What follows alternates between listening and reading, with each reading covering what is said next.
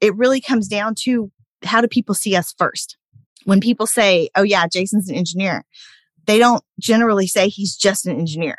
And when people look at me, they don't generally say, oh, she's just a teacher because we've made sure that we've positioned ourselves as people that also do real estate or that we do real estate equally as well as what people consider our primary occupations to be.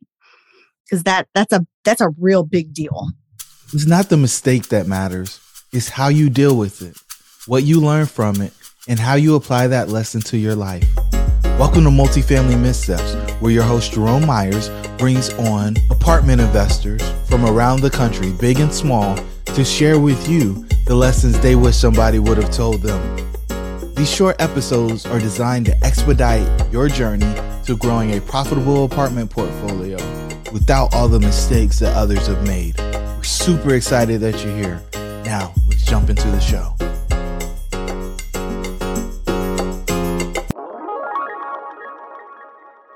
Hey, everybody, and welcome to Multifamily Missteps. I'm your host, Jerome, and I went down to Texas and wrangled me up somebody to come hang out today.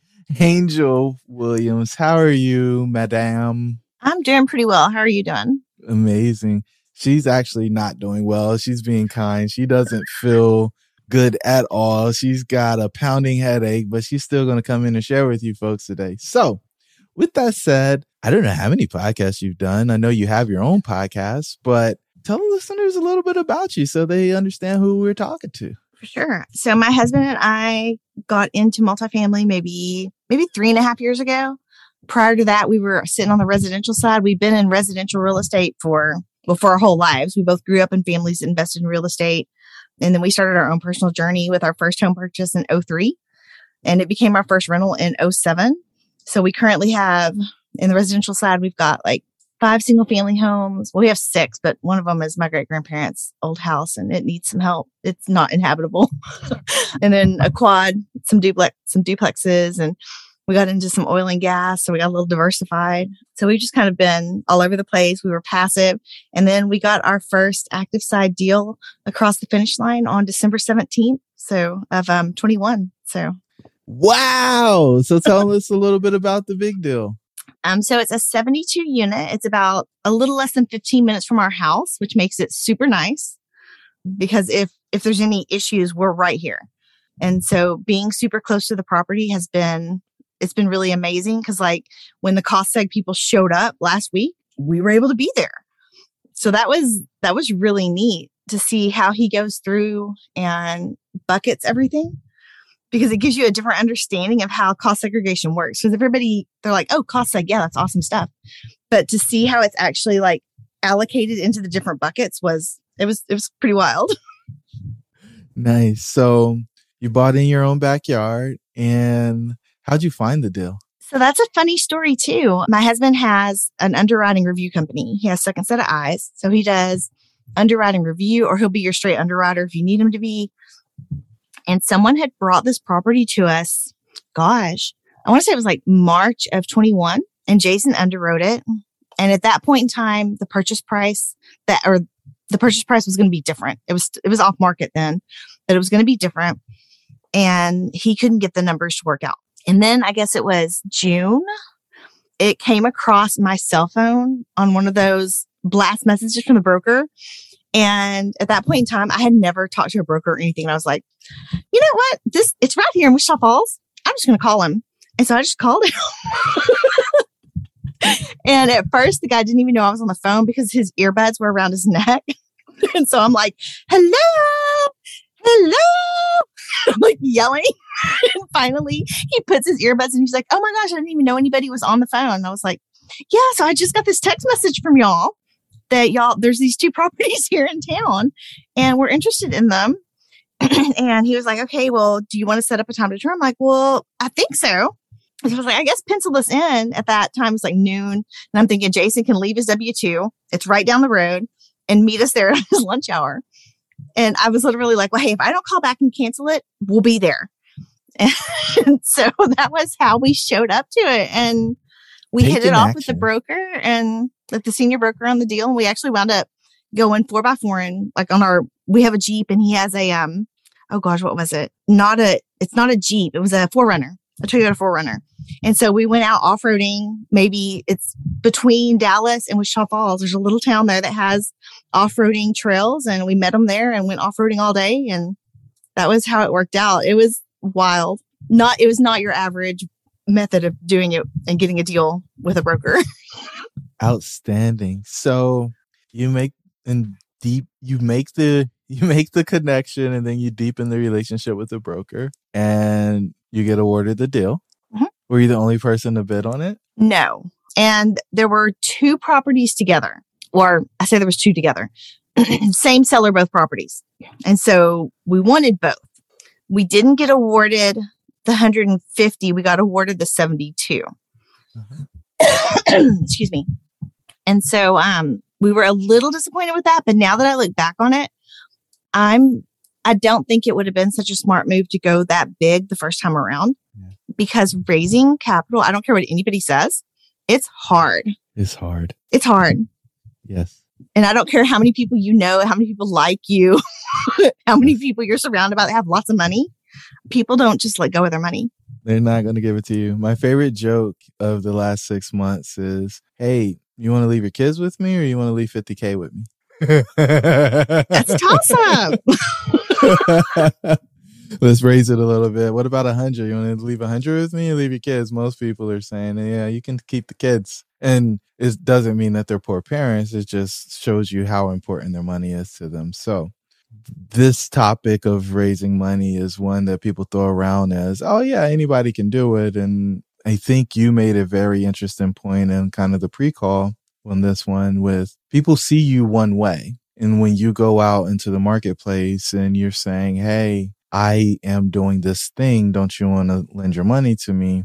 If they see you as something else, they aren't going to lend your money to you because you're not the expert. And Mhm. I think it's probably pretty prudent that they don't. But with that said, I mean, you're kind of signaling that there were some things that didn't go all that well on this deal. And so, you know, this is multifamily missteps. I'd love to hear what you would have wished somebody would have told you before you got into this deal so that they don't make the same mistakes or missteps that you made along your journey. So if Okay. tell me all that you're willing to tell. All right. So I think probably the first one is that teams change and that's okay. Um, I was actually talking to James Kandasamy. I hope I said his last name right.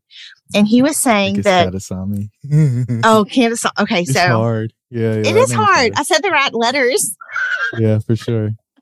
But um, he was saying that when they're putting their team together, everybody comes in in an LLC, so that if you have to get divorced, it's easier. So he wouldn't have had that response if m- morphing teams was not something that does in fact happen.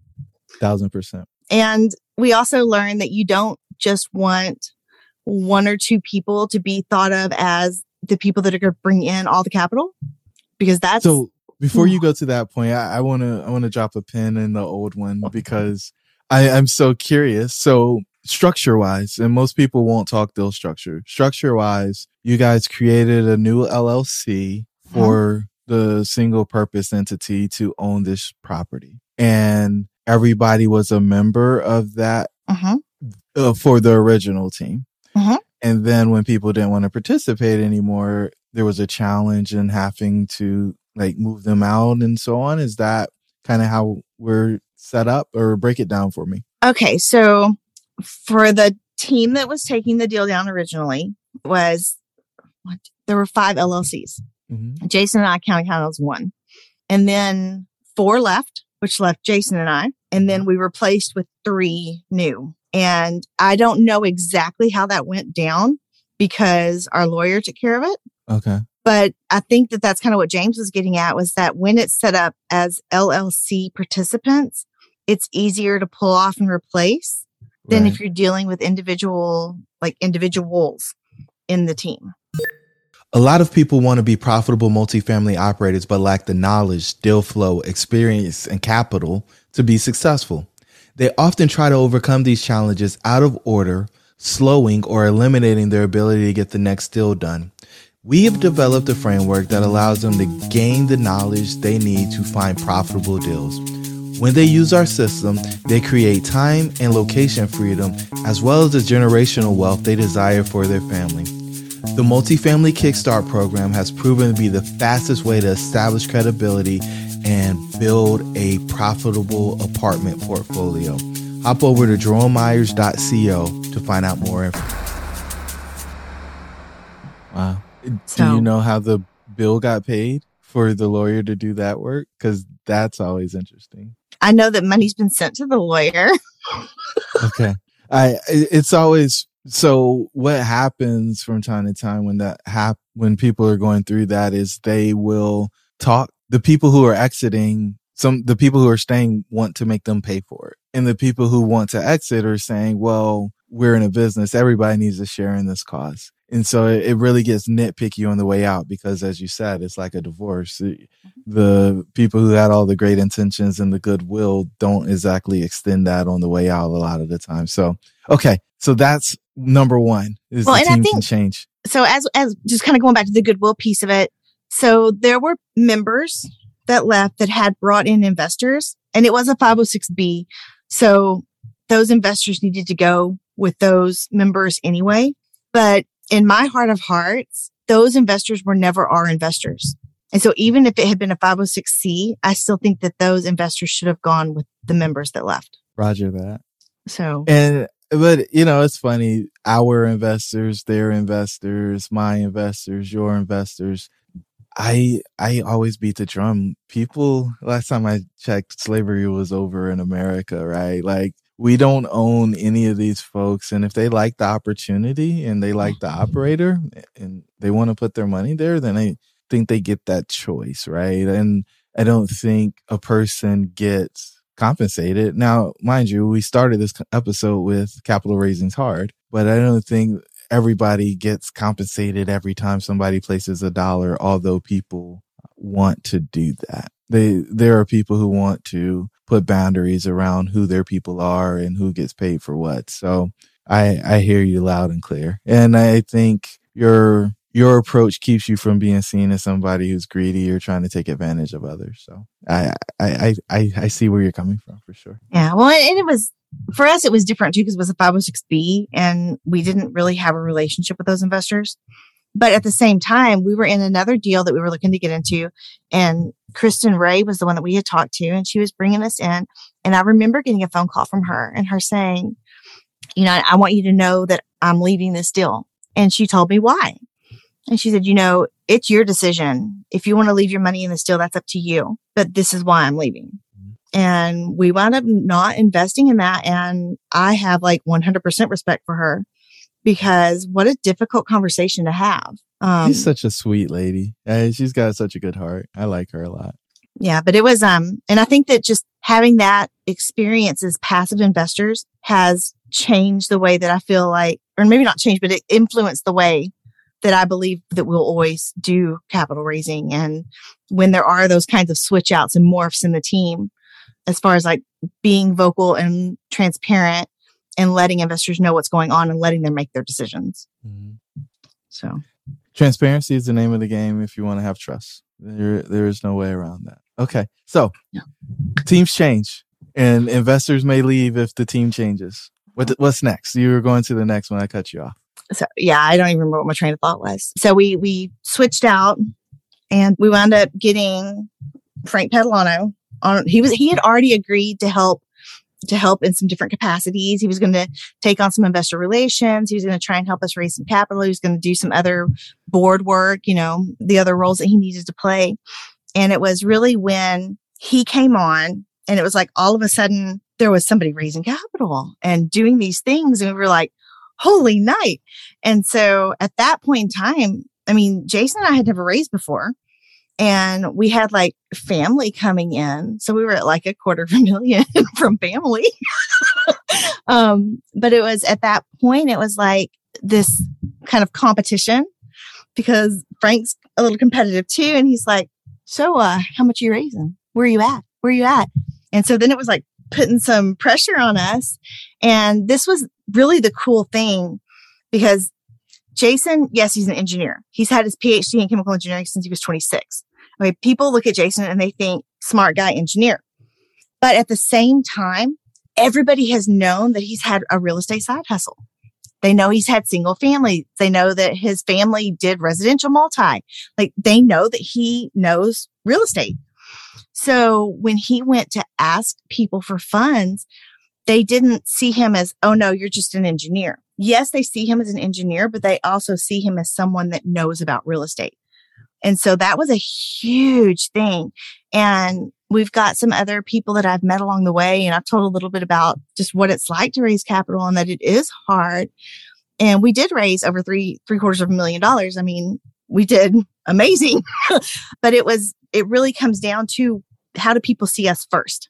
When people say, Oh yeah, Jason's an engineer, they don't generally say he's just an engineer. And when people look at me, they don't generally say, Oh, she's just a teacher because we've made sure that we've positioned ourselves as people that also do real estate or that we do real estate equally as well as what people consider our primary occupations to be because that that's a that's a real big deal so how have you done that because i think a lot of people are defined by a thing right? This is their identity and typically it's their occupation. So has there been any intentionality around how you talk about your work or is there some specific branding? Like how how does one do that? Cuz i think it's a pretty challenging task to overcome. Yeah no absolutely. One of the big things that we wanted to do was have a thought leadership platform and so we did that through the podcast through doing virtual summits um, and just recently like us when covid kind of hit making sure that our summits were going. And then on May 1 of 2020, we decided we were going to do like webinars or podcasts or something. And that was when that started. And then, um, this past January, we decided we were going to start a meetup. And so we do a virtual meetup and it was just like making sure that we were positioning ourselves out there so that people saw us and they heard from us. And during all of the summits and during the podcast, you know, you learn a lot from listening to people and interacting with people. And so by making sure that we were putting ourselves around experts, we got to learn a ton. And so it, it just, it, it's kind of like tennis. You play somebody who's better than you, you're going to get better. If you surround yourself with experts in the real estate investing space, you're going to get more knowledgeable and you're going to get better.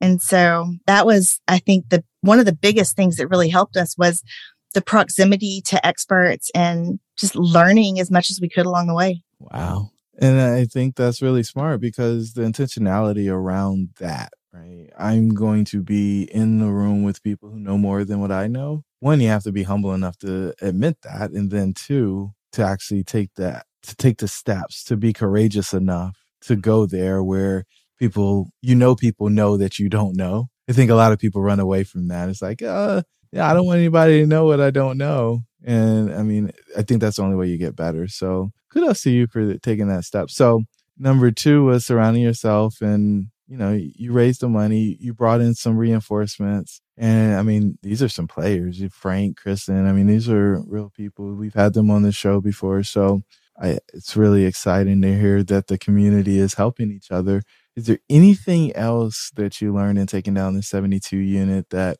you wish you knew before you got into the deal and that would help our listeners? Oh, yeah. Do not do your webinar before you have your lending. yeah. We thought we had our lending down. And so we went ahead and did the webinar. Nope.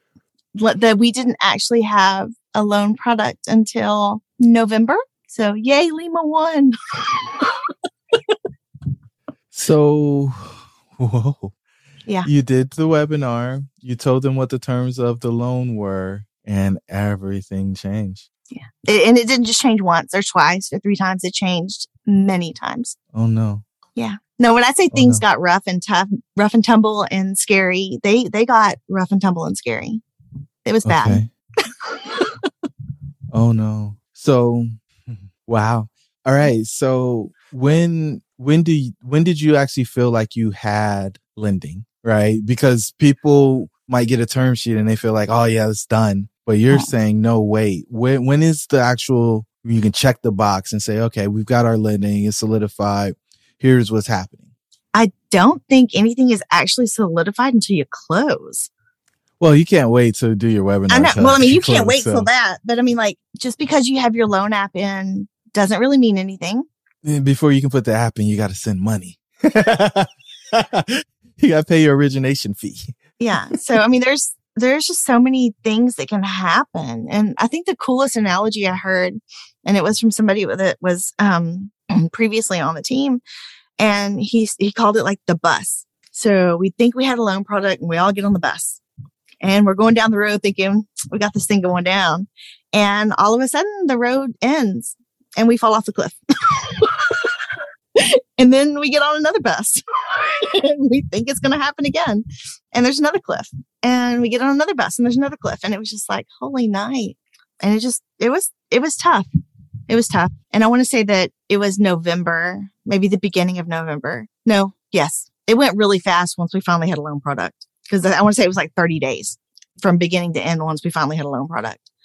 Um, but it was, it was scary to then. And, and there was still like, even on the day we closed, I don't know if I'm even supposed to say this, but there were seven versions that came out that day.